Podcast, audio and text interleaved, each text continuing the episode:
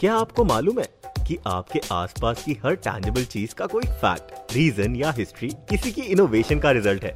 तो चलिए हमारे लाइव हिंदुस्तान के इस पॉडकास्ट सीरीज़ इतिहास और विकास में। खोलेंगे हमारे इतिहास से जुड़े उन पन्नों को, जिनकी कड़ी हमारे आज से जुड़ी है।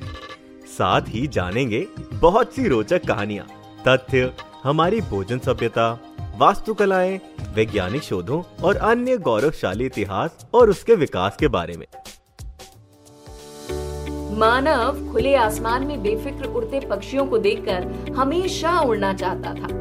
बादलों में उड़ने का रोमांच आज भी उतना ही है जितना पहले हुआ करता था। हमारे पंख भले ना हो, लेकिन हमारी उड़ान में कोई कमी नहीं रही है। आपकी पहली फ़्लाइट हो या फिर सौवीं बादलों को देखकर आज भी उतना ही एक्साइटमेंट होता है। विज्ञान का चमत्कार ही है कि मेटल के बने ये विशाल ट्यूब हवा में उड़ते तो हैं, साथ ही लग्जरी का भी एहसास कराते हैं। अभी तो हमने प्राइवेट प्लेन्स की बात भी नहीं की है और आप हैरान हो गए। चलिए हमारे साथ एविएशन की हैरत अंगेज दुनिया में। आपको रूबरू कराएँगे इस इंडस्ट्री के इतिहास विकास और भविष्य से।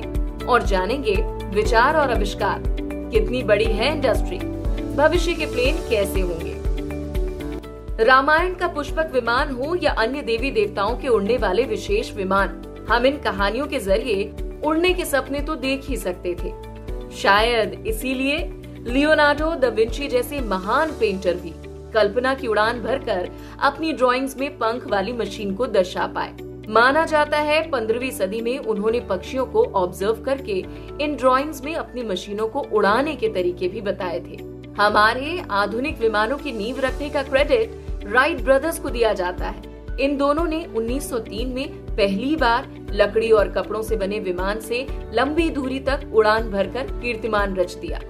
बोइंग और एयरबस दुनिया की सबसे बड़ी विमान निर्माता कंपनियाँ हैं। एयरबस A380 दुनिया का सबसे बड़ा पैसेंजर प्लेन है जो आठ लोगों को लेकर उड़ सकता है। आज हमारे पास कई तरह और कई आकार के विमान हैं, जैसे हेलीकॉप्टर और एरोप्लेन जेट और कार्गो प्लेन। जिनका उपयोग हम ट्रांसपोर्टेशन मालवाहक, आर्मी और कई जगहों पर करते हैं। क्या आप जानते हैं कि विश्व की पूरी जनसंख्या में से केवल पाँच प्रतिशत लोगों ने ही विमान में सफ़र किया है? और इसके बावजूद ग्लोबल एविएशन इंडस्ट्री का मार्केट 350 बिलियन डॉलर्स का है, जो 2026 तक 750 बिलियन डॉलर्स पहुँच सकता है। आज के प्लेन्स आपको आराम के साथ लग्जरी का भी मज़ा दे सकते हैं। एमिरेट्स दुनिया की सबसे बेहतरीन लग्जरी सुविधाएँ देने वाली एयरलाइन है। 1911 में भारत में पहली बार फ्रेंच पायलट हेनरी पेकी ने यमुना नदी के ऊपर से the Humber Sommer biplane उड़ाकर कमर्शियल एविएशन की शुरुआत करी थी। भारत की पहली एयरलाइंस टाटा एयरलाइंस थी, जिसे जेआरडी टाटा ने 1932 में शुरू किया था, जो आगे जाकर एयर इंडिया में तब्दील हुई। हालाँकि उस समय विमान ज़्यादातर सिर्फ़ डाक ले जाने के लिए इस्तेमाल होते थे, लेकिन 1990 तक भारत में सिविल एविएशन भी शुरू हो गया था। भारतीय एविएशन इंडस्ट्री वर्तमान में लगभग 900 मिलियन डॉलर्स की है और 2025 तक 4.3 बिलियन यूएस डॉलर तक बढ़ने का अनुमान है। लोगों को बेहतर और सस्ती हवाई यात्रा कराने के उद्देश्य से भारत में अकासा एयरलाइंस जैसी कंपनी उभर के आगे आ रही है।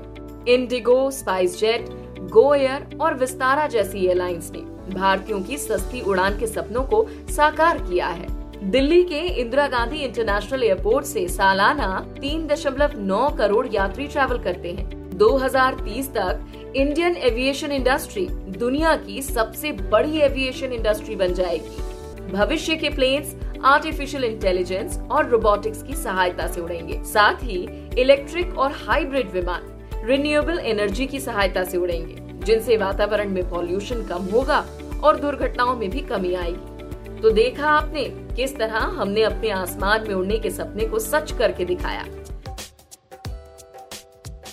ऐसे और interesting facts, stories food cultural movements and technological advancement सुनने के लिए और अपना फीडबैक शेयर करने के लिए आप हमें फॉलो कर सकते हैं Twitter Facebook Instagram YouTube and LinkedIn पर। साथ ही ऐसे और पॉडकास्ट सुनने के लिए आप लॉग इन करें www.htsmartcast.com इस पॉडकास्ट पर अपडेटेड रहने के लिए हमें फॉलो करें एट एच हम सारे मेजर सोशल मीडिया प्लेटफॉर्म्स पर मौजूद हैं।